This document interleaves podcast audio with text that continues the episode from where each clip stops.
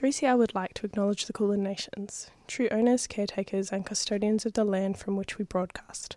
3CR pays respect to elders, past and present, of the Kulin Nation. We recognise their unceded sovereignty.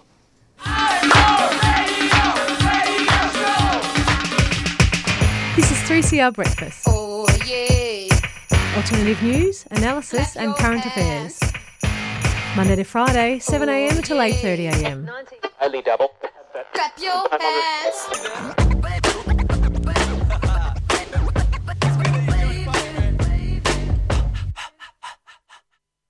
Good morning and welcome to 3CR Tuesday Breakfast. It is 7 a.m. on Tuesday, the 22nd of November, and you're joined in the studio today with me, Carnegie, Ivka, and Jasmine. Morning. Hello. Morning, how is everyone? Good, good. Although this this weather, we were just talking about how how many music festivals are coming up. I know. They're going to be severely impacted by this wild weather. Yeah. Um, I think you were saying, is it first? Which First and forever on Mm. Sunday. Um, yeah, every every day we look at the forecast and it gets worse and worse, like slightly worse every day. And I feel like rain is one thing, but the wind that we've been having is detrimental for a festival. Absolutely. It makes me angry. Like I can't feel happy walking in that wind. so aggressive. You're so right. Like I just get irrationally angry walking down the street. All right. Um, let's talk about what's coming up on the show this morning. So we're gonna start off with our first interview a little bit early at the seven ten this morning. Um, we're going to be talking to the um, someone from the NTEU at Victoria University about what's going on there. There's um, just it's just been reported that there's going to be another big restructure, which will likely result in a lot of job cuts. Um, so the union there is, you know, rallying the troops. Um, so we'll be speaking with Fleur Taylor, who's the vice president for professional staff. Um, just after that, we will be speaking with Verity Archer, who is the vice president at the NTEU for academic staff at Federation University, about the strikes that they're on, um, what led to the strikes, and further union action for working conditions there as well. Uh, we're then going to get Fung remotely on the line speaking with uh, Tig and Emma from uh, Incendium Radical Library and Collective about the zine fair that they're holding this weekend. And to end with, we're going to listen to a clip from COP27. Um, we played an expert from uh, excerpt last week as well um, from the Indigenous Peoples Caucus at COP27. So we will be playing um, another clip from that to end the show today. All right, we'll be right back with the news headlines after this. Tune in to Rest is Survival, 3CR's International Day of People with Disability broadcast. On 3rd of December, 7am to 7pm, we're talking about the role of rest in the anti capitalist revolution, with programming by multiply marginalised disabled people and disabled broadcasters from the 3CR community. Visit 3cr.org.au forward slash Disability Day 2022. Wildlife Victoria is a non profit emergency response service committed to assisting wildlife in need across Victoria. Our trained and dedicated volunteers rescue and rehabilitate sick, injured, and orphaned animals so they can be released back to their native habitat. If you see wildlife that may need our help, please contact us on 8400 7300. To donate or register to become a volunteer, hop onto our website at wildlifevictoria.org.au. A 3CR supporter. 3CR programs provide information and analysis you won't hear in the mainstream. Today we'll be looking at the legacy of the US war on Vietnam on Laos. And as far as corporate capitalism is concerned, it is the worst political and economic system that you can have. Our laws about jailing refugees and asylum seekers are so well crafted. Sex is not irrelevant and we like who we are, but we don't have to be imprisoned by our gender. Become a subscriber today. Call us on 9419 8377 or visit 3cr.org.au. 3CR, the voice of dissent. Welcome back to 3CR Tuesday Breakfast. For our headlines this morning, um, we just wanted to talk about the horrific um, incident in Colorado Springs, Colorado, on Saturday night, a 22 year old gunman entered an LGBTQI club in Colorado Springs and opened fire, killing at least five people and injuring 25 others. Um, patrons confronted and stopped him, stopping the tragedy from being even worse. The incident happened a day before Transgender Day of Remembrance, for which the club had planned to organize a drag show. This attack is reminiscent of the 2016 attack at an LGBTQI nightclub in Orlando, Florida, where a gunman killed 49 people and wounded at least 53. Um, according to the Gun Violence Archive, there have been more than 600 mass shootings in the US so far this year. Uh, yesterday, New Zealand Prime Minister Jacinda Ardern said the government would introduce a bill to lower the voting age to 16 after the Supreme Court ruled the voting age of 18 discriminated against younger voters and Parliament was breaching fundamental human rights. Um, and coming up on the 3rd of December, there is going to be a Survival Day fundraiser, um, which is a volunteered concert to raise funds for the January, January 26 Our Survival Day event and that's actually going to coincide with the Soundbar first birthday, which is based in Capel Sound on Point Nepean Road down the peninsula. All right, we're keeping our news headlines short this morning because our first interview is coming up a little earlier than usual. So we will be right back after this with Fleur Taylor from the NTEU. If you or someone you care for is struggling with a mental illness or other disability and you need someone to talk to, you can call the Wellways Helpline. Wellways Helpline is a volunteer support and referral service that provides information to people experiencing mental health issues or other disabilities, as well as their family, friends, and carers. We're here to talk if you are feeling socially isolated, seeking information about mental health or mental health services, or just need someone to talk to. As a peer based service, everyone working at Wellways Helpline has a lived experience of mental health issues or disability. Wellways Helpline is a national service and operates Monday to Friday, 9am to 9pm, excluding public holidays. So if you're struggling yourself or are struggling to help someone else, please call Wellways Helpline on 1300 111 500. That's 1300 111 500. Wellways supports 3CR there's kind of a lot of a lot of things that are coming up to the fore at the moment as well, particularly in terms of the way that we imagine, for example, essential work and also sort of essential community life or essential caregiving um, and how those how those function. If we think about sort of the way that queer family often takes very very sort of different forms and very you know important and meaningful forms that often don't match the picture of normative, heteronormative family life, but how so many of the of the affordances or the restrictions or the kind of the, the government governmental sort of imagining of the way that we should live and what we need to live and what we need to survive really is shaped around heteronormativity. You know, it's around the family life in the suburb, as opposed to many, you know, single individuals who have shared queer family, both sexual and community connections that sustain them and that, kind of give them give them life and give them give them sort of energy and comfort and safety and security and support. You're listening to 3CR Community Radio 855 AM on digital and online. 3CR Radical Radio.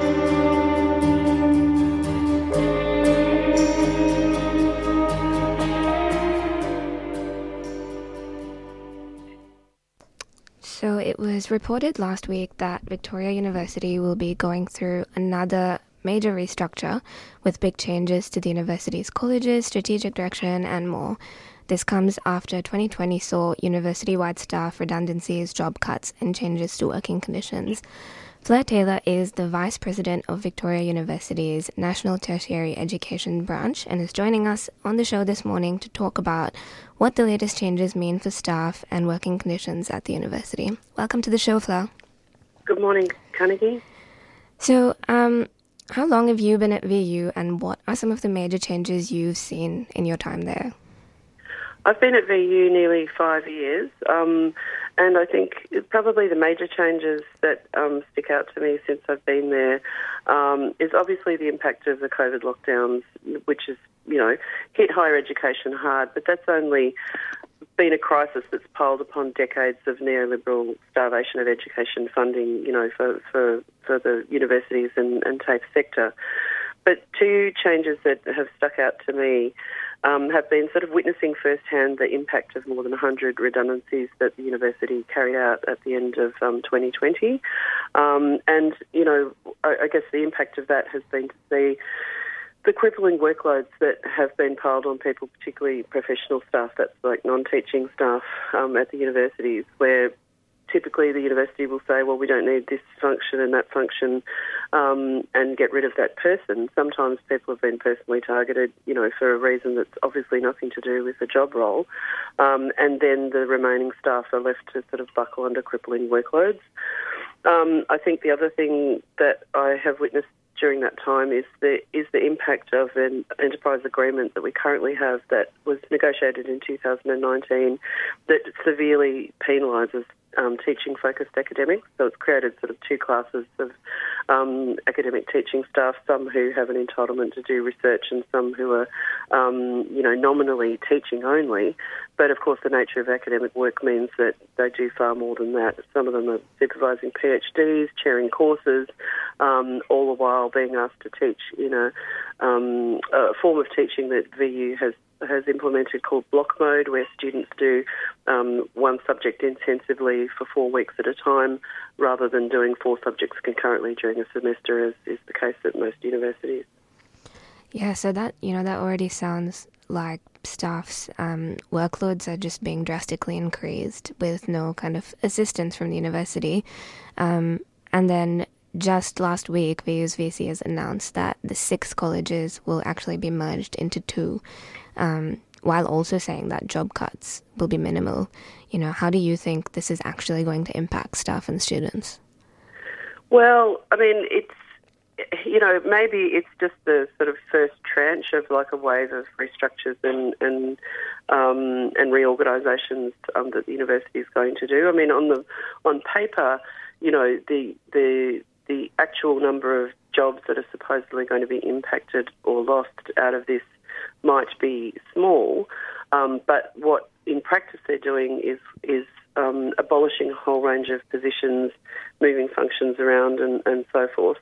Um, and when you see the list laid out, you can see that there's a lot of, you know, middle management positions being abolished, and you know, more senior executive positions being created, and then a lot of um, you know mid-level professional positions being abolished and replaced with very very junior um, professional positions, um, and you know, it, it, like like a cynical person might say, well, you know, here's another excuse of of, of unis to take out sort of years and years of experience and replace it with you know more junior, more easily um, pushed around, um, you know, lower paid staff. Um, in terms of collapsing colleges into two or splitting them out again into 17 or something, it just feels like every university has done this and gone on this train, you know, at some point, like, oh, let's make two giant kind of colleges and or faculties, oh, let's split them all apart, oh, let's put them all back together and stuff, sometimes under the same management.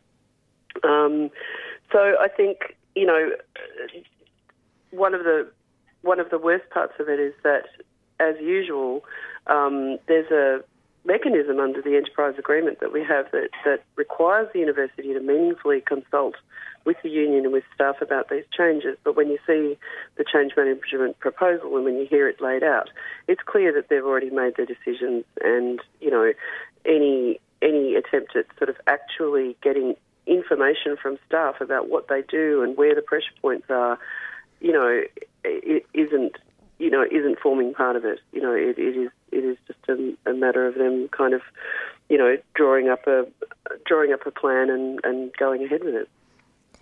Yeah, that definitely sounds like, you know, staff are being sort of set up to feel disempowered from the start and almost be blindsided in a way.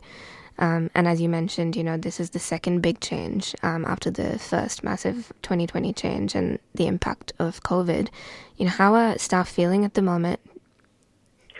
Well, um, I think I, I think I would preface that by kind of saying like I haven't worked at universities for a really long time. It's not my lifelong sort of um, career industry. Like I formerly worked in publishing, which you know in Australia and probably everywhere is a really kind of cutthroat industry. So like I'm used to management cuts and so forth. But I think what sticks in the throat of staff at universities is the kind of rhetoric that goes along with it. Like in other industries, they'll just tell you, you know, profits are down, you're going, we're cutting this out, we're not doing this line and, and stuff. But at, at at universities, like we have a new management team at VU, and it's all progressive inclusivity, protecting country, making VU a thriving place to work and study, start well, finish brilliantly. And they kind of want to sell these changes as part of some grand strategic plan that, you know, cements VU as a kind of a cultural and moral leader in the west of Melbourne. Um, but when it comes to industrial relations and university restructures, it's it's the same old it's the same old crap as always. Um, and I think you know no one disagrees that you know workplaces change, businesses change, and that restructures of areas occur occur with that. I think what staff at VU are utterly sick of is university managements pretending that their cost cutting or their deck chair rearrangement is part of some great moral vision for higher education. Um, you know, from what I've seen, it's the same as any other business. It's about cutting costs, making workers do more for less, and giving top jobs to your mates. Yeah, I think that, you know, across the sector, we are seeing the corporatization of universities, and this is a great example of exactly that. Um, you know, we're seeing uh, the Melbourne Uni closing its animal hospital in Werribee, and staff at Fed Uni are striking in response to proposed cuts. Um, how can university staff across the sector, you know, know their rights and fight back? Yeah, I think that's such an important question, Carnegie, because you know there's no doubt that unionism in Australia, you know, is it a is it a terrible state? You know, that there's low density. Um, you know, we're faced by crippling industrial laws that are some of the most stringent in the world. Um, so, you know, the first and most basic, obvious thing is to make sure that you are a current member of your union. Like, join actually join the union, no matter what you think of its, you know, leadership or its past decisions or something. Like, you can only sort of change it if you're a part of it. Um, but at, at, the moment, it's particularly important because universities are negotiating um, enterprise agreements. There's a whole round of enterprise agreement negotiation. And what that means is that there will be a narrow window of opportunity for protected industrial action. Strikes and pickets, such as was seen at the University of Sydney, Federation University, um, like just last week. Um, and we need to grasp that opportunity with both hands because our unions can't be rebuilt without struggle. Um, you know, and joining together to say to management, we are the university, we teach the students, we keep the place running, and we deserve not to be made sick and stressed when we go when we go to work. We deserve a good wage. You know, we we we deserve, you know, to to have the valuable functions that we do at the university properly resourced and, and properly and properly carried out. Um, and and and we deserve to have our tens of years, you know, hundreds of collective years of expertise feed into, you know, the, the workplace, and, to, and and that flows through to the experience of students. I think one of the most irritating and upsetting things about working at a university is constantly hearing about, oh, we're all about the student experience uh, on the one hand, while the other hand is like cutting and strangling and squeezing staff. Like, how can students have a good experience or get a good education when staff are, are, are cut to the bone? So, I think you know these experiences hopefully uh, inspire people to join. You know, especially if you if you get involved at a time when there can be a strike or a picket line or something like that that inspires people to join, gives people the confidence to assert themselves collectively. You know, not just in the grand scheme of like enterprise agreements, but in the day to day niggles of work life, you know, where you're not going to Fair Work Commission, you're not having an industrial officer next to you, but you and your workmates are able to push back enough, you know, with confidence and with organisation to make the day to day work life more bearable. And so those are the two sides of unionism that I think are really important and, you know, the only way that we can effectively push back against union management. Absolutely. And, you know, here at 3CR, we are incredibly pro union. Um, so we encourage all our listeners to definitely join your union, especially if you're in the tertiary sector at the moment. Um, solidarity across the sector is super important.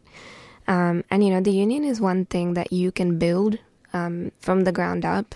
And so, really re- um, want people to check it out, join the union, um, have a say in what's going on.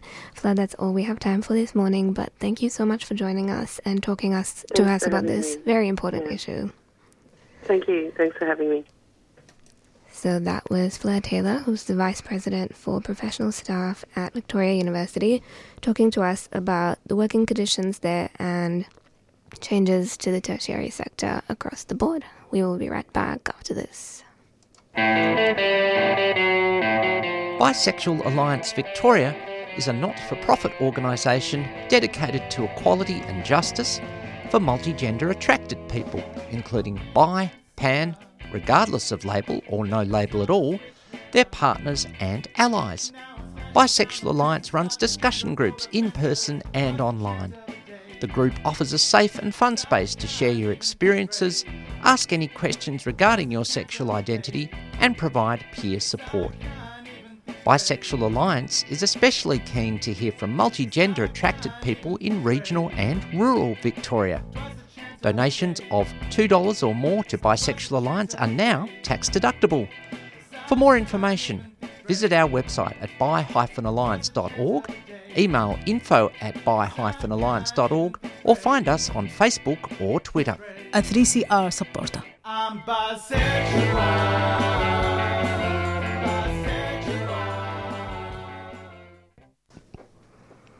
We're going to play you a track now by Bumpy um, called Leave It All Behind. So, this is her latest 2022 release, and you can catch Bumpy performing this weekend at the Hopkins Creek Mu- Music Festival.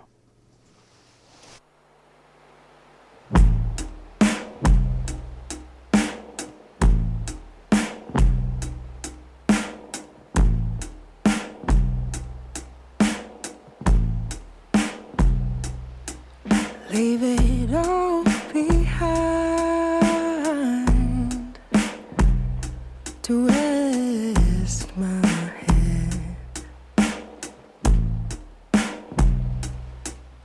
Not too certain of the time of day. I could easily get carried away, but here I stay and leave it all behind. I could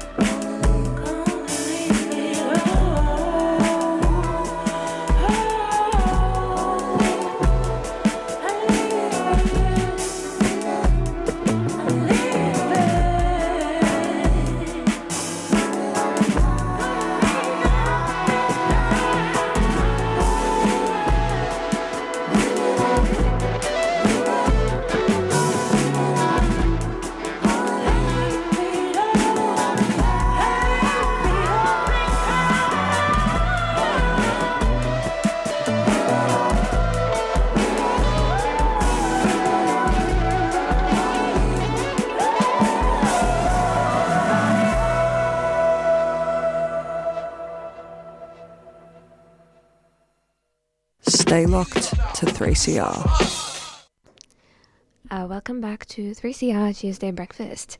So, we just heard from Fleur Taylor, who is the Vice President at um, the NTEU at Victoria University. Um, and we're now going to go into a conversation with Verity Archer, who is the Vice President of the NTEU at Federation University. So, last week, staff at Federation University's four campuses went on strike to protest slow negotiations and working conditions at the Regional Victorian University. Verity Archer is a humanities and social sciences lecturer at FedUni as well as vice president of academic staff. Uh, she's joining us on the show this morning to talk about the strike, working conditions, and the impact on staff and students. Welcome to the show, Verity. Good morning, Carnegie. How are you? I'm very well. How are you? Good, thank you. So, can you just start by telling us a bit about what led to staff striking? Um, so we had actually two forms of protected industrial action last week that were ongoing at the same time. We had an indefinite strike um, in the business disciplines that was that began on Monday, and we also had an all staff strike um, that occurred on Thursday. So um, the all staff strike was around the um, same issues that the indefinite strike was addressing, and that was um, job insecurity and continual restructures that had led to just a general feeling of um, oh dissatisfaction among staff and um, anger and uh, low morale. Um, we're looking to address these things in our enterprise agreement um, and one of the big issues for us was that the university had been dragging its feet on the negotiations at the bargaining table um, and showing general disrespect for staff um, and their log of claims. So we decided enough was enough and we needed to get them back to the bargaining table um, in a respectful manner and um, getting them to actually address our claims with um, with good faith. So, so that was the reason for the strike. Yeah, um, you know, and as I was just speaking with Fleur from um, the VU branch just before, these cuts, we're seeing them across the sector and we're seeing um, the lack of kind of respect as well to staff across the sector. Um, Mm. You mentioned an indefinite strike from the business school. How is that impacting both staff and students? Well, the indefinite strike, we've advised the university that that has discontinued now as of yesterday. The um, business staff have pivoted to new actions.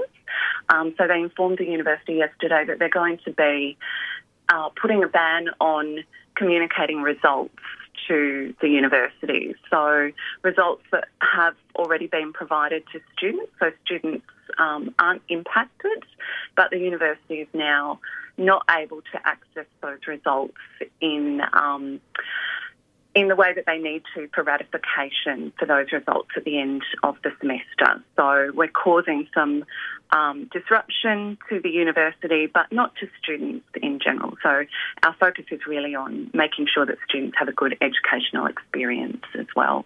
Absolutely. And I did see um, as well on the news that uh, students were getting involved in the strike last week. Um, you know, Yeah. which does show that they are they do understand and they they're on board, um, and they can see that the actual staff have their interests at heart rather than the university management. Absolutely. We actually had one speaker at our protest last week um, for the all staff strike. She stood up and said that she had actually had to leave the university because she'd found out that her course had been discontinued when she tried to email one of her lecturers, and the lecturer said, I've actually been made redundant and the course is discontinued, so you'll have to go somewhere else. So this is the sort of um, snap decision making that we're dealing with. There's a lack of consultation, so staff don't even know in advance when these sorts of things are happening. Um, and so students are really doing it tough. They're really bearing the brunt of poor decision making at the upper levels, and they're as dissatisfied as staff. So, yeah, definitely on board. And what are your thoughts, um, you know, on universities across the board taking on a more corporate management style with sort of more overpaid people sitting at the Mm. top and, you know, staff cuts to academics and professional staff? Absolutely. So um, we've seen this at our university, and I think this is not an isolated case. As you say, it's across the sector. Um, it's getting quite bad at Federation University. In fact, we saw one of the vice chancellor's thought bubbles um, last year was to create a university that had not deans at the head of institutes, but CEOs. Um, and so this was something that we fought back against quite hard, and um, that was um, abandoned in the end. But still, the tenor of the uh, changes was, or does remain. Um, one of the things that our university is looking to do is engage more with business, and that on the face of it is not a bad thing um, because it addresses some job um, uh, shortages in the industries that we're sending students into. But the university is looking to have business actually take the lead role in writing course um, material for lecturers. Now, they're not actually trained to do that. They're not experts in the fields that we teach, other than being um, people who work in the field. They're not experts in pedagogy. Um, they don't have PhDs in the areas in which we teach, and that's really concerning. It actually puts limits on academic freedom as well. Um, one of the other things we've seen is at the bargaining table a real uh, switch towards corporate language. So our director of HR actually referred to staff not as staff but as fixed costs. Oh, wow. Um, yeah, at the bargaining table last week. So that's definitely a mentality that they're taking into bargaining, and it's really concerning. But we're pushing back against it hard, and um, certainly the actions that we've been taking, um, we're hoping that that will shift um, that mentality as well as um, shifting the behaviour at the bargaining table. So. Yeah, that definitely does seem quite contradictory to the point of um, a higher education institution. Um, Mm, absolutely. One of the other things that um, I should mention also is that the university is using the language of um, sustainability, and we all think sustainability is a great thing. In fact, the union's looking for a more sustainable university as well. But when they talk about sustainability, which is, um, you know, sort of um, corporate language as well, um, what they actually mean is job cuts. So, on the other hand, sustainability doesn't seem to apply when they're creating new positions at upper levels. We've had new positions advertised in HR for business um, managers who are supposed to be raking in $170,000 a year in those roles, and these are new positions.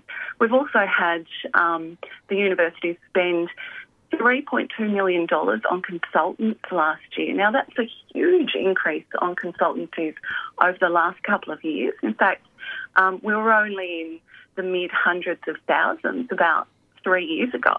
Now we're looking at $3.2 million spent on consultants who don't seem to be giving bang for their buck. This is um, instead of consultation with staff, which is what should be informing uh, change papers. So, so not sustainable in other areas, I'd say. Yeah, that's it's really interesting you say that about the language. Uh, you know, we just spoke with the vice president from Victoria University's NTEU branch who said the same thing, and Mm. um, the pivot to sort of uh, these corporate terms like, uh, but using using you know things like protecting country, um, right? And then that's not in fact what's going on in any capacity. Mm, mm. Um, yeah. So management at FedUni has denied uh, union claims that they're delaying negotiations. Um, what is their justification? Um, we haven't seen a justification for that.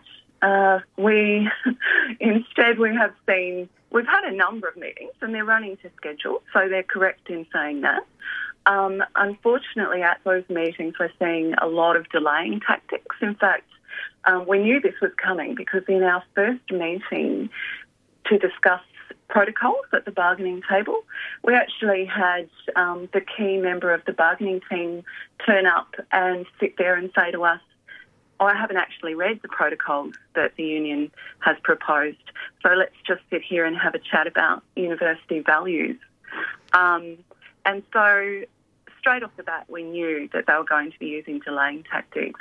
We also come to uh, meetings without key personnel that they have agreed to provide being present at the bargaining table. And when we turn up, um, they tell us that that person's not available rather than telling us in advance so that we can change the date.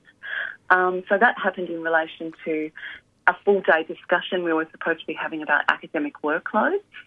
Um, and so we were prepared to discuss that issue, which was of key importance to academic members. Um, and we're told on the morning of the day, no, that can't go ahead. So these sorts of tactics are in place. And yes, they will say things like, oh, well, we've had a number of meetings and they're running to schedule, but that shouldn't be taken at face value. Yeah, absolutely.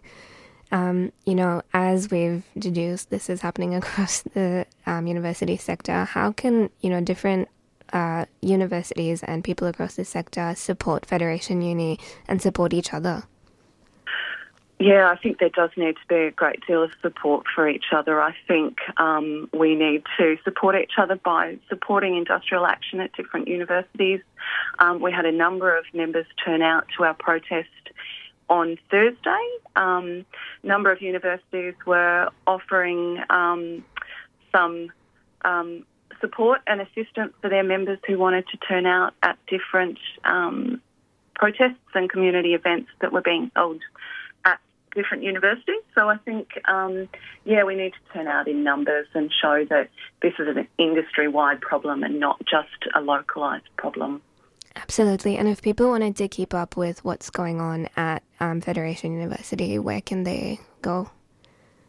Um, so we have the NTEU website and Twitter account to um, to show what's happening across the sector, which will also have information about Federation University. We have our president Matt Abbott, who runs um, his own Twitter feed about um, about Federation University union activities and information about bargaining. So um, get onto Matt Abbott's Twitter account and have a look. Um, and yeah, just the NTEU newsletters that are coming out um, regularly about bargaining across the industry will have information about their journey. So Amazing. We will link to all of that in our show notes later today for any listeners who are interested in following. Um, but that's all we have time for this morning. Verity, thank you so much for joining us. Thanks, Carnegie. So that was um, Verity Archer from Federation University talking to us about um, the strikes and the bargaining going on there. Now, New York singer and activist Danielle Ponder pairs up with Melbourne cinematic soul outfit Karate Boogaloo to deliver Little Bit.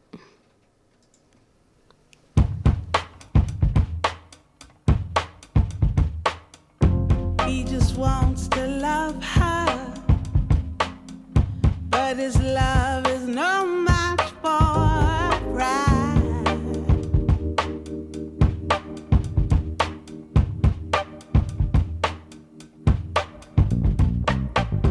As he tries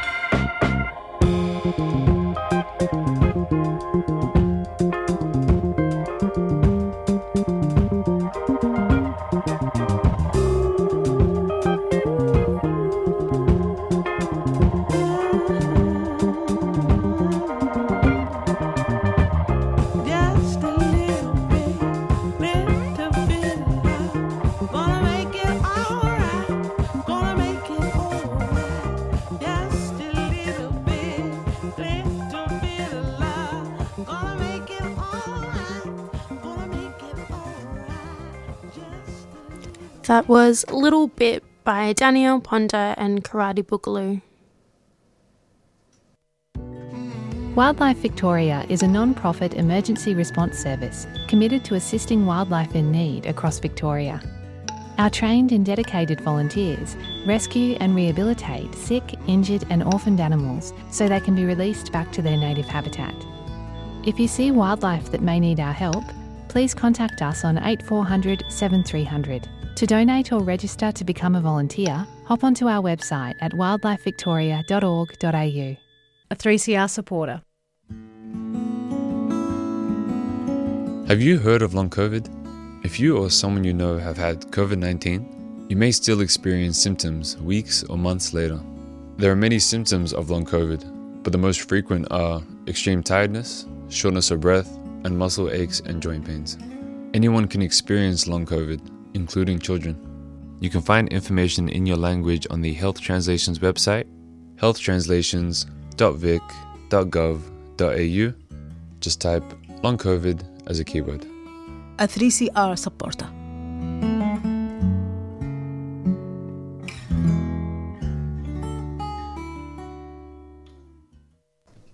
On the 21st of October of this year, Homes Not Prisons held a rally in Naarm on the steps of Parliament House to bring people together and raise community awareness. Homes Not Prison is a campaign established was a campaign established in March 2020, 2021 to stop the expansion of maximum security women's prison in Melbourne's western suburbs, the Dame Phyllis Frost Centre, and divert the funding into public housing and the Aboriginal community controlled housing. We're actually going to play you some snippets of the rally now. Um, two things, well, probably more, but um, it, this is my country, and I've been asked to do the Welcome to Country, which is um, very important when, especially when there's rallies, because a lot of people don't ask for that.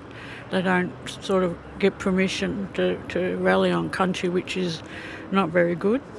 Also, I support a lot of uh, people in prisons, and I'm very angry with the way we have overrated, particularly Aboriginal people in the prisons. And, you know, a lot of, at the moment, a lot of women are in prisons and they're just on fines, you know, or, or they're on remand. Same with the men, they're on remand, and they shouldn't be there. They shouldn't be there, and they're, they're bringing trauma and um, a lot of sadness to families. And it's important that you know you look at this way because it's the same with the mental health issues when they had those horrible places they sent people to, and my aunt was one of them, into the asylum. And it's not necessary. There are other ways to do things, and a lot of um, countries don't do that. A lot of countries don't look at the health and well-being of our people, and it's very that is the most prominent thing we need to do, is look at that. So that's why I'm here. So I'm Georgina Gartland. I'm with the group Concerned Australians, and today I'm with the group Close Don Dale Now and the Aranda Elders from Northern Territory. And these groups are really, really just so grateful for this rally organised, I think it was by home, um, Homes Not Prisons, to for us to have a space during this National Week and day of action. So this is why we're here, and uh, the Nanas have sent me a statement down to read. I've been with the Nanas now in Darwin for eight weeks and protesting outside Don Dale Youth Detention Centre, which is absolutely horrendous. That centre should have closed years ago after the 2016-17 um, Royal Commission. Uh, it's still open. Uh, regressive and quite draconian laws were passed last year, which may, has made the situation so much worse. And so, like in June, the Children's Commissioner in June this year said that there had been a 500% increase in self harm at that Don Dale Centre. It's absolutely horrendous with what's happening there. Uh, when we were protesting there um, on the Friday, we protest every Friday. Just a couple of weeks ago, another ambulance came in and we cringe because we don't know how long it will be before a child actually passes. But that, that, that, that the, the, the prison system, the, the, the, the fact that nanas are completely ignored when they've got the wisdom, we heard only died, they've got the solutions all across Australia. So we're really grateful to be here, to be, and I'm really grateful. Well, I'm feeling very humbled to be reading this statement out on behalf of the nanas from Closed Dale Now movement in Darwin and also the Aranda Elders Central Australia. I'm Sarah. I'm from the Victorian Aboriginal Legal Service, and we are here because um, prisons are killing Aboriginal and Torres Strait Islander people in custody, and we want to see um, an end to um, Aboriginal deaths in custody and a closing down of prisons in Victoria. Um, I'm here because I think that putting money into prisons when we really need homes and social services is just ridiculous, beyond words. Yeah, and I think I've been so disturbed at how much money has been going into police and prisons recently. Like, it's always felt like that was a priority, but just seeing the figures of how much, um, you know, really important services have been defunded and how much money has been put aside specifically for the growth of the prison system. I'm here as part of the Renters and Housing Union uh, contingent supporting the protest with Homes Not Prison. Uh, we're keen for the government to stop pouring money into prisons uh, and the criminal justice system as a punitive sort of structure and start pouring it into housing, which we know actually, as you know, if we go into purely cynical terms, as a return on investment, socially and economically, so much more effective than just putting people into prisons that ruins lives and sinks money down the drain. Hi there, uh, my name is Coca Crocker, and I attended this rally because it is absolutely necessary to support the voices of those who experience structural violence, not just for moral reasons but also for reasons of logic, in that structural violence directly impacts individuals and it also impacts the health of our communities as a whole. So that's why I'm here. Um, my name's Nina. I am a steering group member of the Homes Not Prisons campaign, and I was thrown into emceeing today last minute, which was nerve wracking but really, really good. It was such a great vibe, and um, really had to emotionally pull myself together after Vickie Roach's speech, even though she wasn't here. Like just the words that she said and really diving into her personal story made me really reflect on my own and just brought back some really horrific memories. Um, and you know, and just highlighted that that's the experience of criminalised women. Um, but it was a really, really great time. What did you want to achieve today? Um, I guess just a little bit more of community awareness and like I said in the speech that I did, just to stand strong and stand together, rebuilding relationships and connecting with others that are doing um, similar work. And I've actually just connected with two um, criminalised women that have, were here for the same, exactly the same reason, had exactly the same slogan written on their banner, but had no idea that we were going to be here. And I just thought, you know, that's just that was just meant to be. That's amazing. My name's Chantel. I'm, I'm here because I'm homeless and I've been homeless for quite a few years due to being being bullied back in South Australia from the cops and yes, and I'm here to protest for the homeless because I think it's ridiculous. Um, there's that many vacant homes out there that are just sitting there, and this many homeless people with no homes. It's like, what's going on? Come on.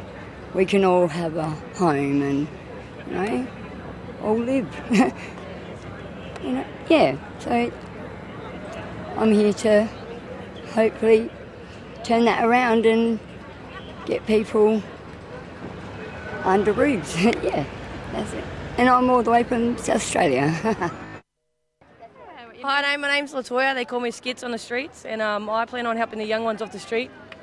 Um, it's just ridiculous. All the older ones are setting a bad example for them, and they need someone to set the right way. I've been into prison before for something I didn't do, and it's it's not fun. You know, they, it, they think it's fun being gangster on the street. It's not.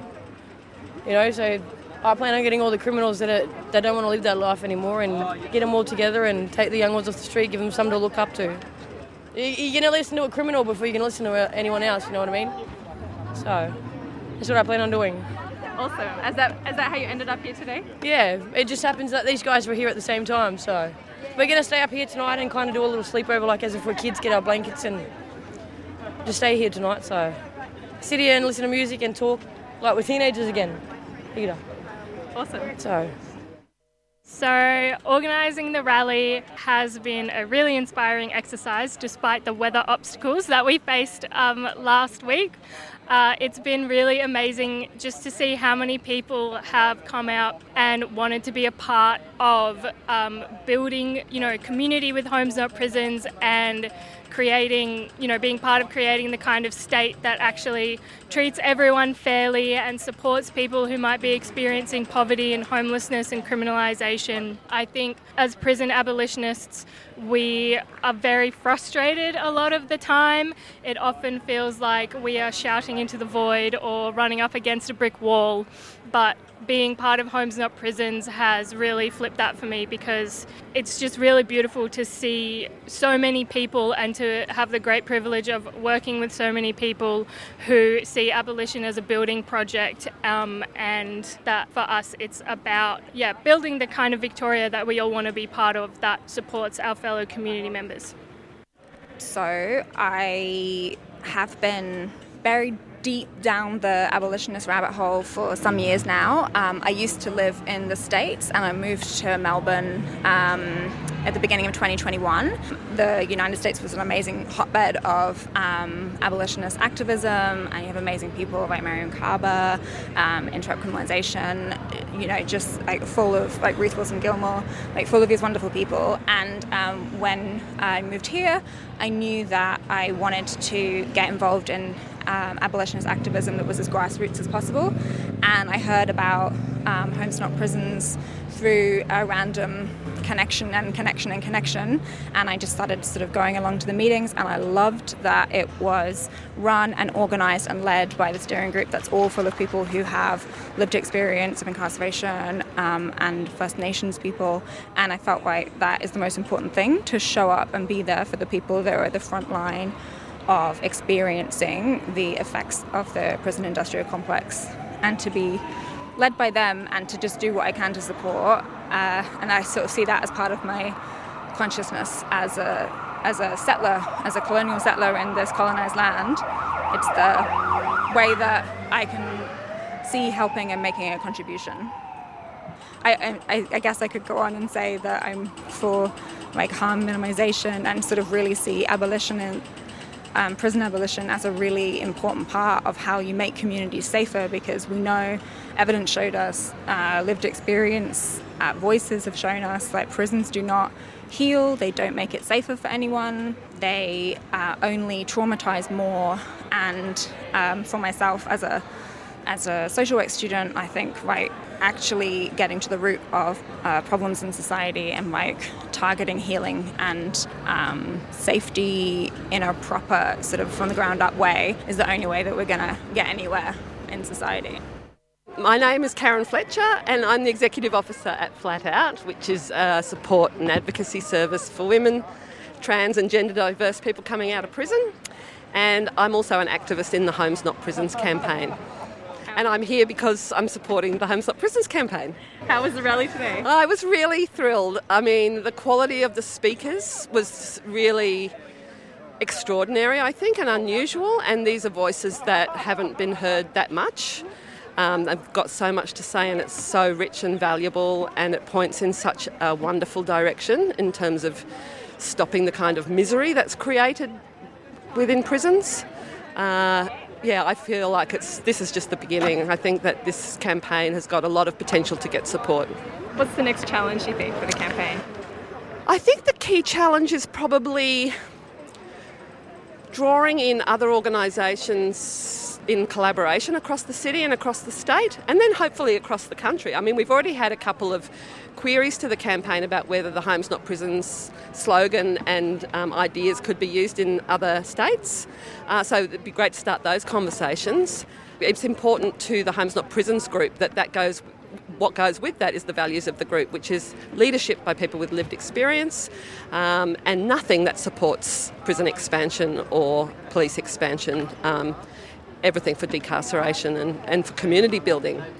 Um, so, yeah, having a sort of a positive uh, campaigning attitude to creating the kind of safety and peace that people really deserve. You just heard from speakers from the Homes Not Prisons rally held in Naarm on the 21st of October of this year. You can listen to the 3CR Homes Not Prison radio series via the 3CR website on 3cr.org.au. Next up, we're going to play you a track by Super Tart. Uh, so, Super Tart are a punk band from Naarm, and they'll be performing at the fundraising gig for Needle and Bitch Collective this Saturday at Catalyst Social Centre. This is their song Maxine's Garden.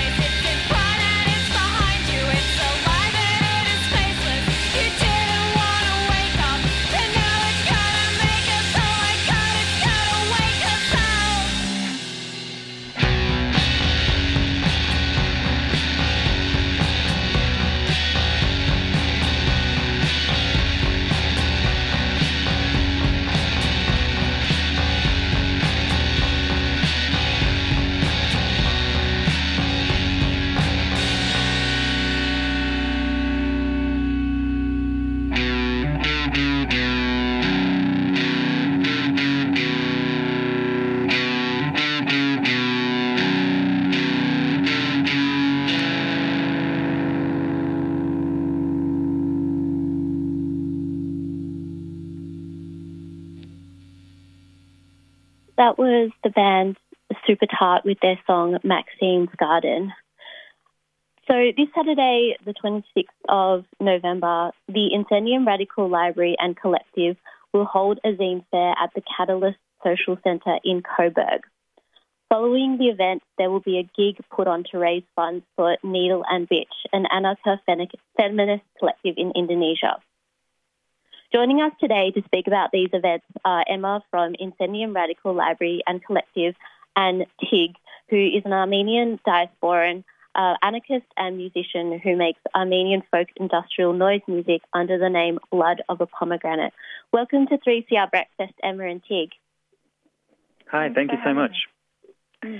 Emma, I'll start with you. Um, we've interviewed um, people from IRL before, but for listeners who are new, can you please remind them about the work you do at Incendium Radical Library and Collective?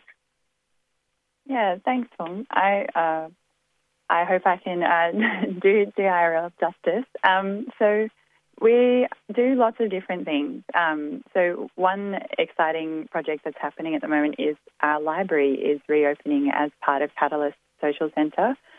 Um, so the library is a space that has lots and lots of amazing resources. There are zines, books, um, always sort of a focus. Um, yeah, and other other parts of the collection too. I think we have a seed library, um, and uh, all with a focus on radical ideas. So imagining different worlds and trying to make them possible. Um, and not not just books though, um, or not just the library as well. We also have a mutual aid project. Uh, we did um, some mutual aid throughout the pandemic, and that's going in a different direction now around um, supporting people who are leaving prison. Um, and there's also um, events like the Zine Fair that is coming up too. So, uh, yeah, lots of different things happening at IRL. Yeah, I've been following IRL for a while, and it's and um, it's amazing how big the um, the library and the collective are growing, and the, the, all the different ways in which you're reaching out to the community. Um, Emma, you mentioned that this Saturday there's a zine fair and it's taking place at the Catalyst Social Centre.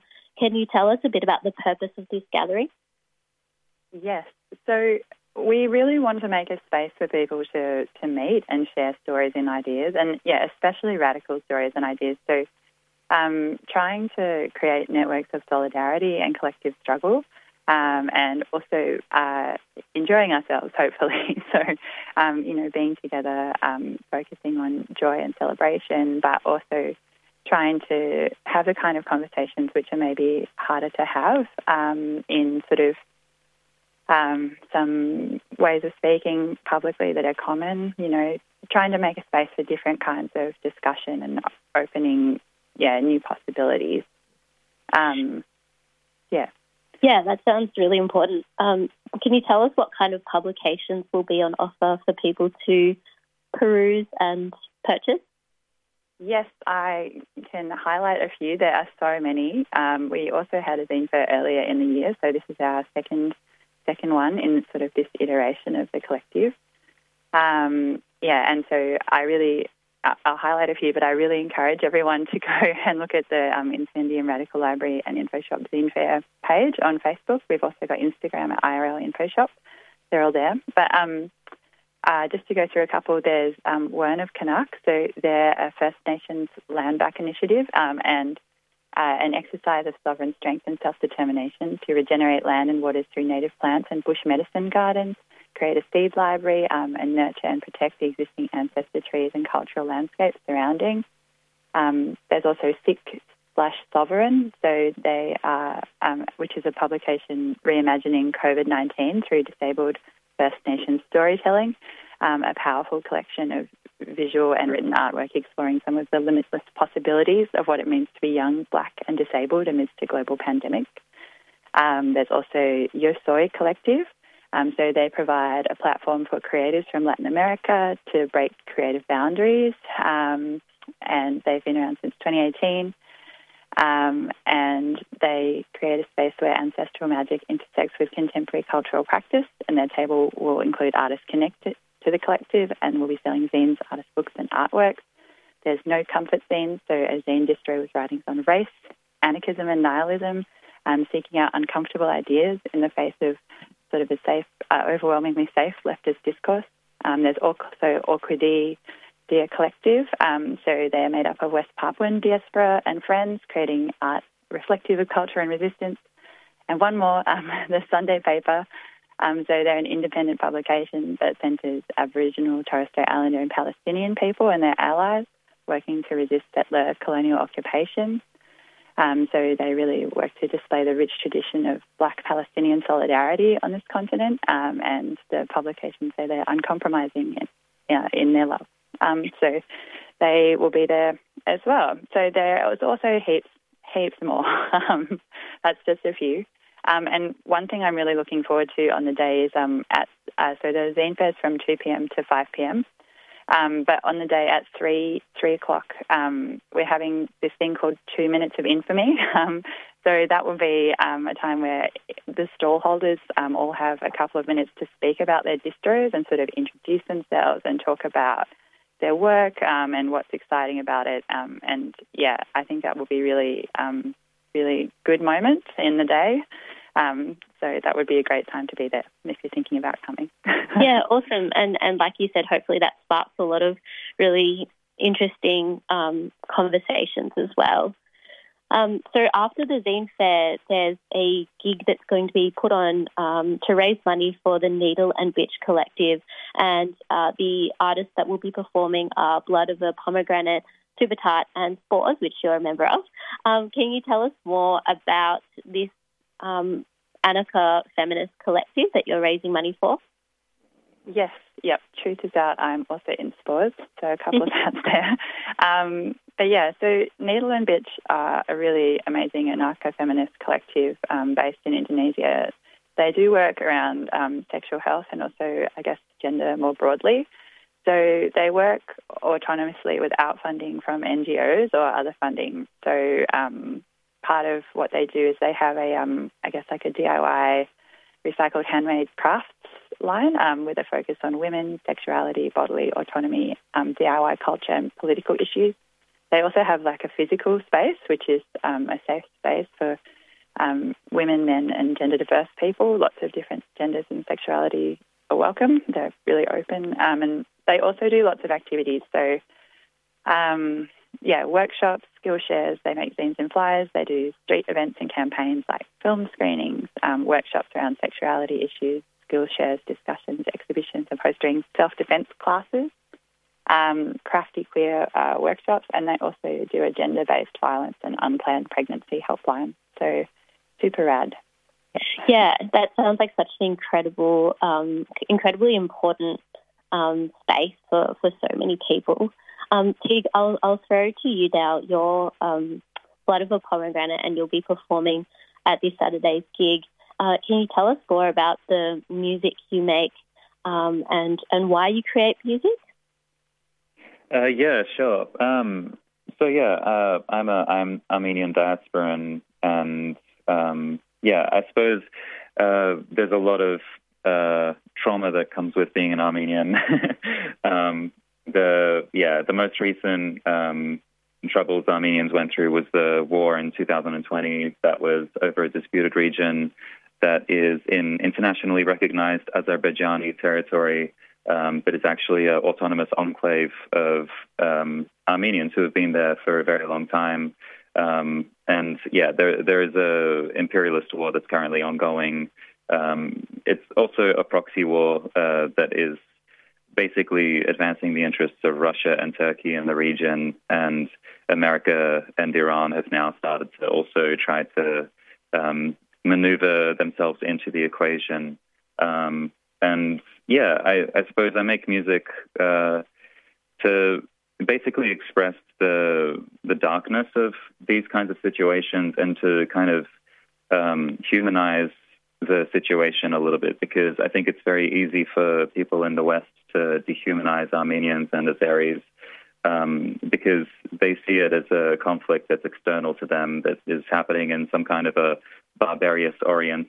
Um, but in reality, it's just it's just what humans do to each other under um, under these sorts of circumstances. There's nothing fundamentally different uh, between Armenians and Azeris and you know white people in the West.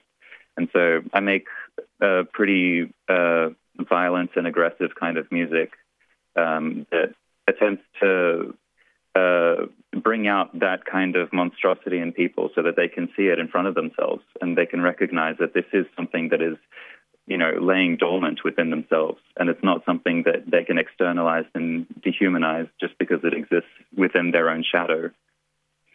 Yeah, that's such an important point to make, Tegan. And I think especially um, when it comes to um, countries in the West, states of the West, like Australia and the US, a lot of the time people think that it's irrelevant um, to, to us, but we don't know about all the, you know, in some cases, the military aid and financial aid that these countries are um, giving in order to fuel those wars. So there's there's a lot happening there as well. Yeah. Um, more broadly, as an anarchist and, and musician, what role do you think does, does music play in resistance or struggle against um, systems of power? Um, well, I suppose um, music can either reinforce the status quo or it can do its part to subvert it.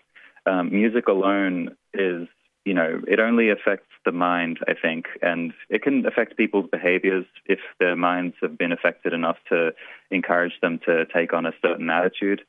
But um, and there have been cases that you know music has inspired people to do very radical acts, and that's fantastic.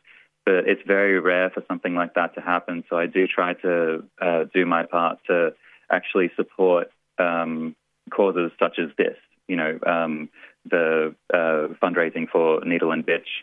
Um, I've done the same in the Netherlands. I uh, performed at the No Borders camp, which is an international camp um, that was uh, on occupied private land, um, where uh, yeah people camped there for a week, for I think a week and a half, and we're doing daily actions and solidarity events.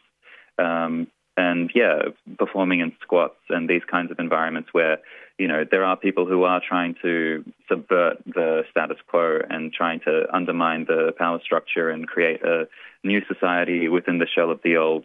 And yeah, I, I try to support that in what what way I can by providing them something that is encouraging for them. Um, yeah, performing with them or whatever.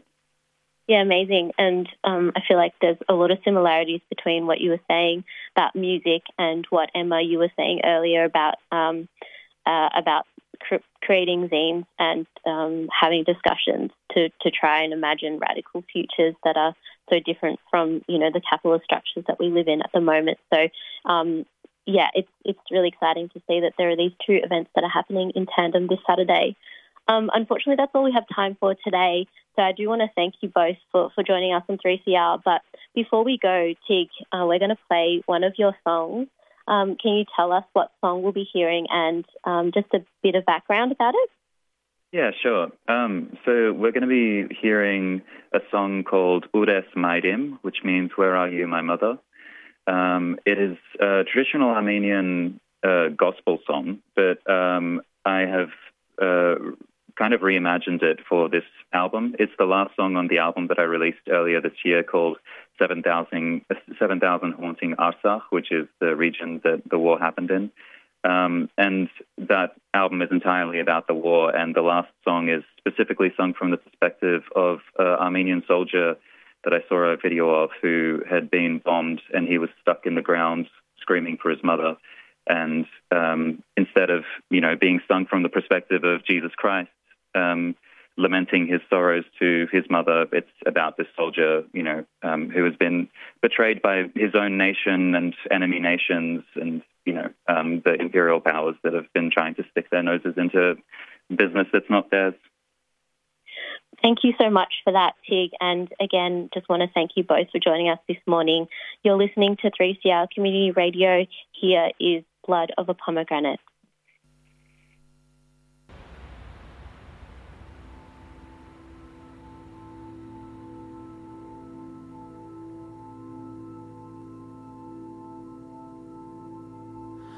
Mm.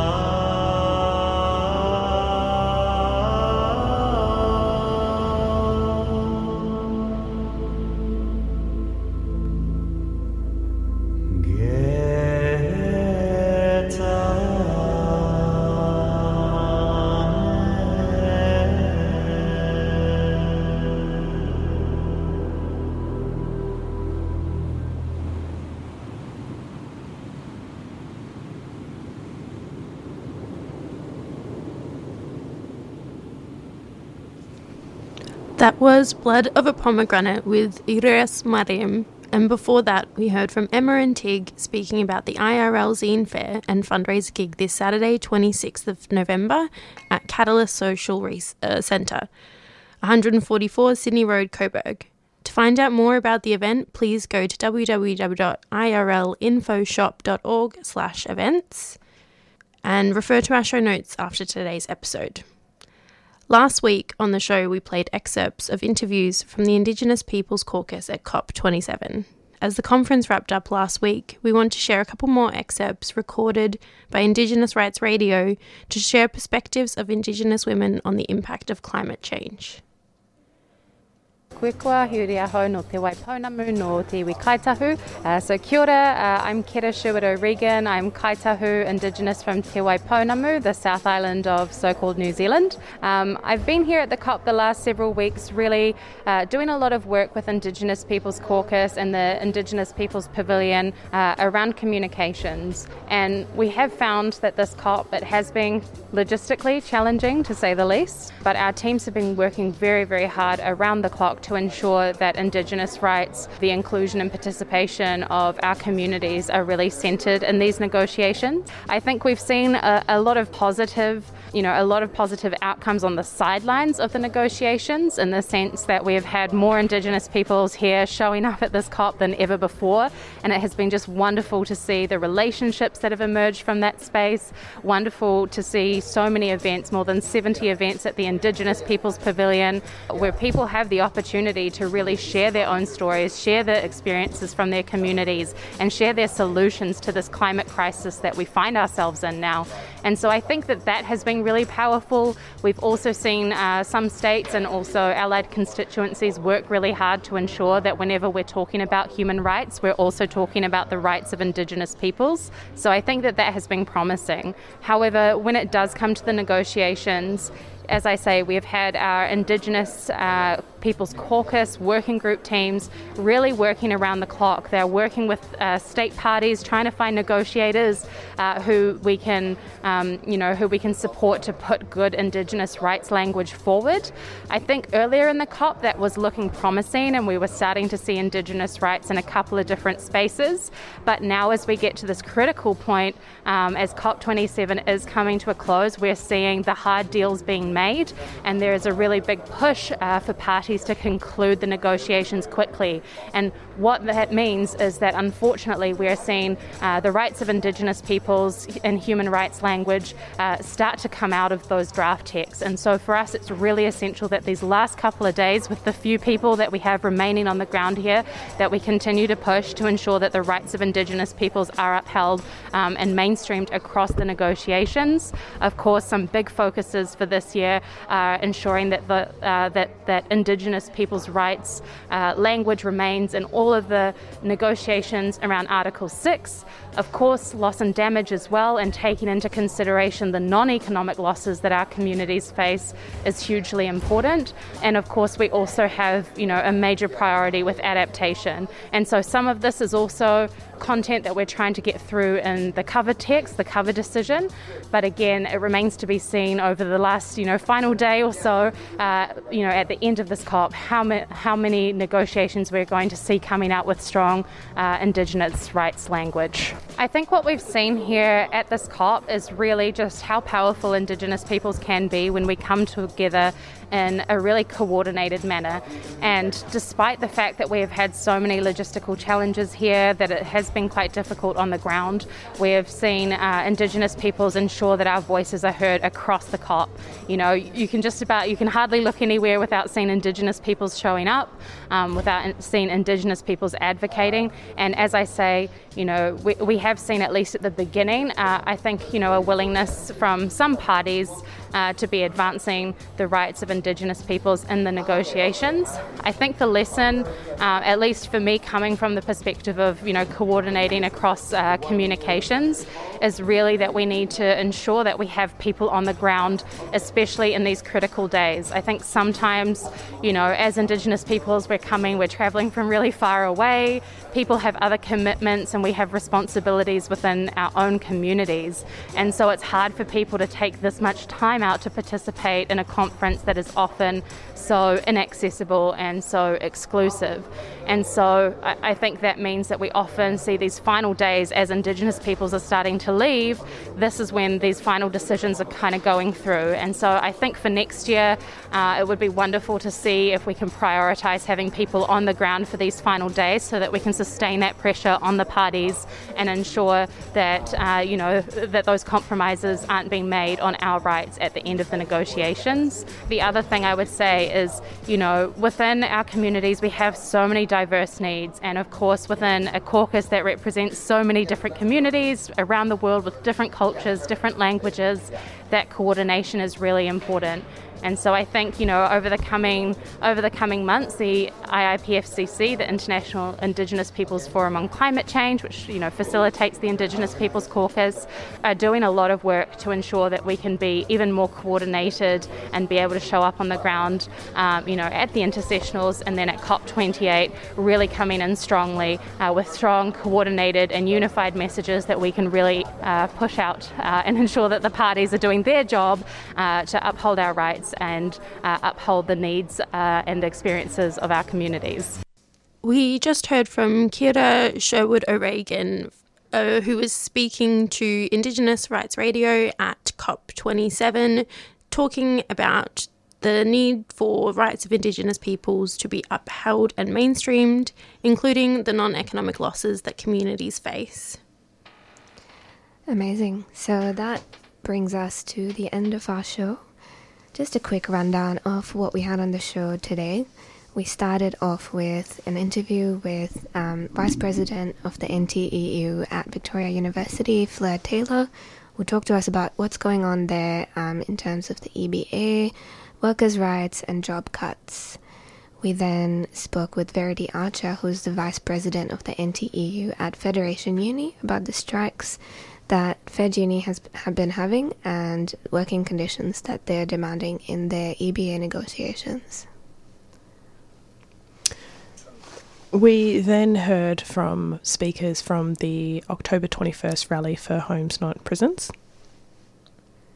Um, we then uh, had an interview with Fung over the phone remotely, um, and Fung spoke with Tig and Emma from the Incendium Radical Library and Collective, who are holding a zine fair this weekend. And thanks to Cultural Survival, we finished off with an excerpt of an interview with Kera Sherwood O'Regan at COP27. So, as always, we will have a podcast of the show up later today with links to all of the events and all of the exciting things we talked about on the show today. Um, and we will see you again next week, so keep it locked to 3CR.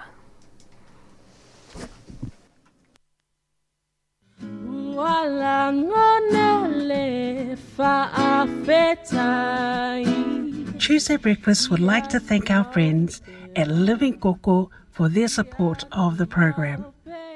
Living Coco puts community first by respecting food sovereignty. Based in Braybrook, they create bean to bar chocolates, cacao tea, intentional drinking cacao, and cacao mass in bulk. A zero waste manufacturing space, Living Coco ethically sourced cacao from over 130 domestic village farms in Samoa. They are at livingcoco.com or on Facebook and Instagram.